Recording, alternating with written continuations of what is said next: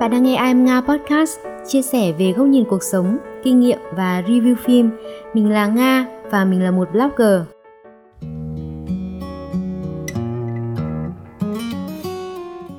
Xin chào các bạn đã quay trở lại với series I'm Nga Podcast. Mình là Nga, tác giả của blog imnga.home.blog. Ngày hôm nay thì mình sẽ chia sẻ về chủ đề nỗi buồn với bài viết Đừng ngủ vùi trong nỗi buồn quá lâu trong cuộc sống thì bên cạnh những niềm vui, mình cũng không thể thiếu những nỗi buồn được. Đó là cái cách mà mình cân bằng cuộc sống. Những cái nỗi buồn nó cũng giống như những cái nốt trầm ở trong một bản nhạc ấy. Một bản nhạc nó chỉ hay khi mà có những cái nốt thăng, xen lẫn những nốt trầm. Nếu như nó chỉ có những cái nốt cao, những nốt tươi sáng thôi thì cái bản nhạc đấy cũng rất là nhàm chán. Mình nghĩ là nỗi buồn nó giống như một cái gia vị, nó tô điểm thêm cho cuộc sống của mình, để cho cuộc sống này nhiều hương vị hơn và nó cũng có giá trị nhất định trong cái việc là cân bằng cái cảm xúc của mình. Tuy nhiên thì dù buồn đến đâu thì cũng đừng để bản thân ngủ vùi trong nỗi buồn lâu quá. Và ngày hôm nay, chúng ta hãy cùng nhau lắng lòng mình lại để chia sẻ về những trải nghiệm buồn trong cuộc sống. Là một biên tập viên, hàng ngày mình thường tiếp xúc với những sáng tác truyện ngắn, thơ, tâm sự của những độc giả ở mọi miền đất nước gửi về có những lá thư tâm sự không nhằm mục đích được đăng tải mà chỉ đơn giản là muốn chia sẻ những suy nghĩ, những khúc mắc trong cuộc sống của họ. Những lá thư như vậy thì mình thường đọc rồi bỏ qua, không trả lời.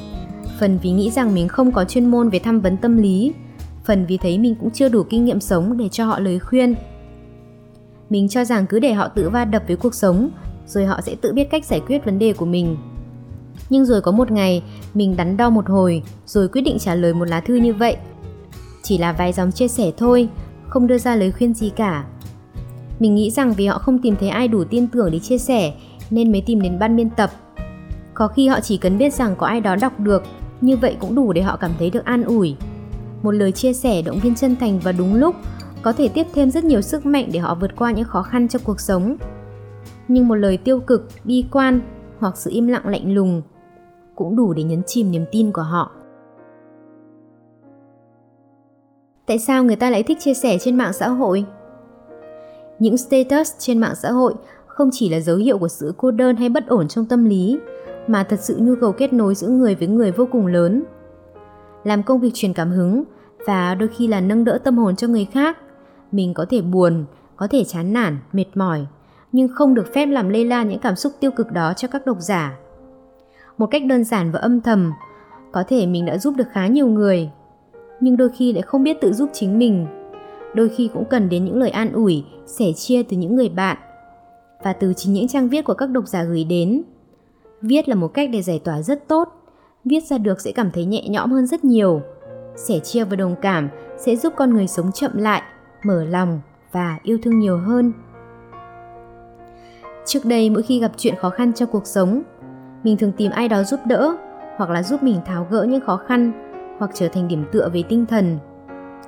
Nhưng sẽ đến một thời điểm nào đó, bạn sẽ nhận ra rằng nếu bản thân bạn không tự vượt qua thì không ai giúp bạn vượt qua được, ngay cả với những người thân thiết trong gia đình. Đó là một ngày mình trở về phòng, ốm nằm một chỗ, mình nhận được tin nhắn của mẹ và nói chuyện điện thoại với bố. Thì ra bố mình, một người luôn là trụ cột trong gia đình, như một chỗ dựa vững chắc để mình nương náu. Cũng có những lúc mệt mỏi như vậy mình hụt hẫng, chơi vơi. Hóa ra, bố mẹ cũng có những lúc bất ổn, nhưng vì không muốn con cái lo lắng nên không bao giờ nói ra. Khi nói ra được, hẳn bố mẹ cũng thấy nhẹ nhõm hơn. Đến một lúc nào đó, khi bố mẹ già yếu đi, chúng ta sẽ trở thành điểm tựa cho bố mẹ. Vậy thì đừng từ chối trưởng thành, đừng sợ hãi khó khăn. Ngã thì tự đứng dậy, chứ đừng chờ đợi một ai vực mình dậy. Ở thành phố này, có lúc thấy cô đơn, Bàn tay ấm áp đó đã từng chăm sóc và an ủi mình suốt một quãng thời gian. Các cô gái thường mơ về soái ca phải không nhỉ? Bất cứ chàng trai nào cũng có thể trở thành soái ca khi anh ta yêu bạn. Chẳng có ai sau khi chia tay một mối tình mà có thể dễ dàng bình thản vượt qua. Đó là khi những kỷ niệm vui, kỷ niệm buồn cứ chậm chậm lướt qua trong trí nhớ, dày vò bạn suốt cả đêm dài. Đó là cảm giác dằn vặt, thương người ấy khi mình đã làm cho họ mệt mỏi, tổn thương nhiều như vậy. Đó là sự khổ đau khi bỗng nhiên phải rời xa những điều đã từng thân thuộc, những gì mà chúng ta dành cho nhau là chân thành và chúng ta cũng đã từng hạnh phúc. Vì vậy nên không cần phải nghĩ tồi tệ về nhau. Rồi sẽ đến lúc bạn nhận ra rằng dù bạn có dốc hết bầu tâm sự về những vui buồn hay những khúc mắc trong cuộc sống thì cũng chỉ nhận được những câu trả lời hời hợt cho có. Vì bây giờ bạn vui hay bạn buồn cũng không còn là mối bận tâm của họ nữa. Có lúc bạn ốm đau, họ biết, nhưng cũng chẳng làm được gì khác hơn. Đó chính là sự khác biệt giữa đang yêu và đã chia tay. Bởi vì giờ đây họ đã có mối quan tâm khác, đã có người để sẻ chia và bạn nghiễm nhiên trở thành người thừa trong cuộc sống của họ. Nếu bạn không cam lòng buông bỏ, thì cứ tự ôm vào lòng mình nỗi đau mà sống thôi. Mình không tin rằng có ai có thể cầm mãi một cốc trà nóng mà không thấy bỏng tay đau một chút cũng không sao. Đó là cơ hội tốt để mình tự nhìn lại chính mình, cảm nhận những điều đã qua và đón nhận những điều tốt đẹp hơn. Đừng ngủ vùi trong nỗi buồn của bản thân, đừng quá nung chiều cảm xúc của mình và để cho cảm xúc dẫn lối. Ngoài kia, dòng đời vẫn cứ trôi chảy. Đa số không ai để ý đến nỗi buồn của bạn đâu. Còn những người quan tâm đến bạn sẽ phát chán lên nếu bạn cứ mãi không thể vượt qua. Mỗi ngày chỉ có 8 tiếng để làm việc vài tiếng để nghỉ ngơi.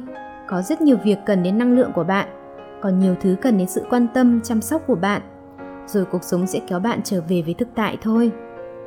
Nếu bà bạn hãy quên đi, đừng buồn vì những điều không đáng, thì có vẻ lý thuyết quá nhỉ? Nếu ai cũng làm được điều đó, thì cuộc sống dễ dàng quá rồi. Bạn ấy cứ buồn, cứ khóc, cứ nghĩ đến những tổn thương mà bạn phải chịu đựng, để rồi nhận ra điều gì mới là quan trọng trong cuộc sống của bạn mình vẫn thường dùng ứng dụng ngày này năm xưa để xem lại những năm tháng cũ, mình đã sống như thế nào. Mình có hai năm trước, có lẽ là thời điểm rực rỡ nhất của tuổi trẻ. Tràn đầy sức sống, vui vẻ với công việc và một vài sở thích cá nhân. Đã có lúc mình nghĩ rằng mình tự kỷ quá nên cái gì cũng phải chia sẻ lên facebook. Nhưng hóa ra đó lại là những năm tháng mình sống chuẩn nhất và những kỷ niệm vui đó luôn khiến mình mỉm cười. Mình có một năm về trước, yêu và được yêu hạnh phúc cũng có mà dằn vặt cũng nhiều. Mình của ngày này năm nay đã nhận ra rằng cần phải khép lại chặng đường đã qua, khép lại những buồn đau đã qua để bước tiếp chặng đường của mình. Rồi đến một lúc nào đó, bạn sẽ nhận ra rằng việc chìm trong buồn bã chỉ làm tốn thời gian của bạn. Trong khi bạn còn rất nhiều việc phải làm, nhiều thứ quan trọng khác đáng để quan tâm hơn. Bạn đã yêu chân thành và hết lòng với họ, bạn không có điều gì phải nuối tiếc cả. Thẳng thắn đối diện với nỗi đau là cách tốt nhất để vượt qua nó. Hãy để những nỗi buồn đau của ngày hôm nay giúp bạn trưởng thành hơn. Bạn nhé!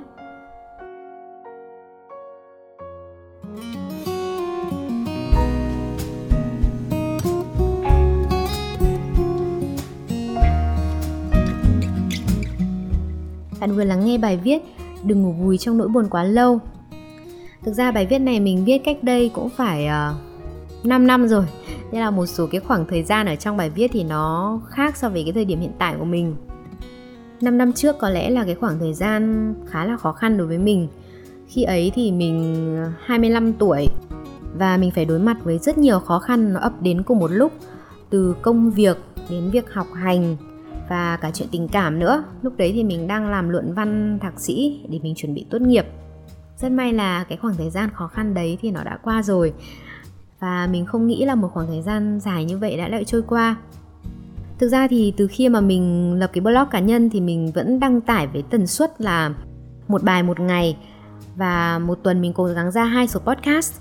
Nhưng thực ra những bài mình đăng tải không hoàn toàn là những bài mình mới viết đâu, mà đa số những cái bài đấy là những bài viết cũ của mình đã từng đăng trên một số cái trang khác và mình gom lại để mình đăng lại lên blog của mình còn nếu sau này khi mà mình đăng tải hết cái kho đấy rồi ấy, thì chắc là mình cũng không viết được với cái tần suất một ngày một bài đâu.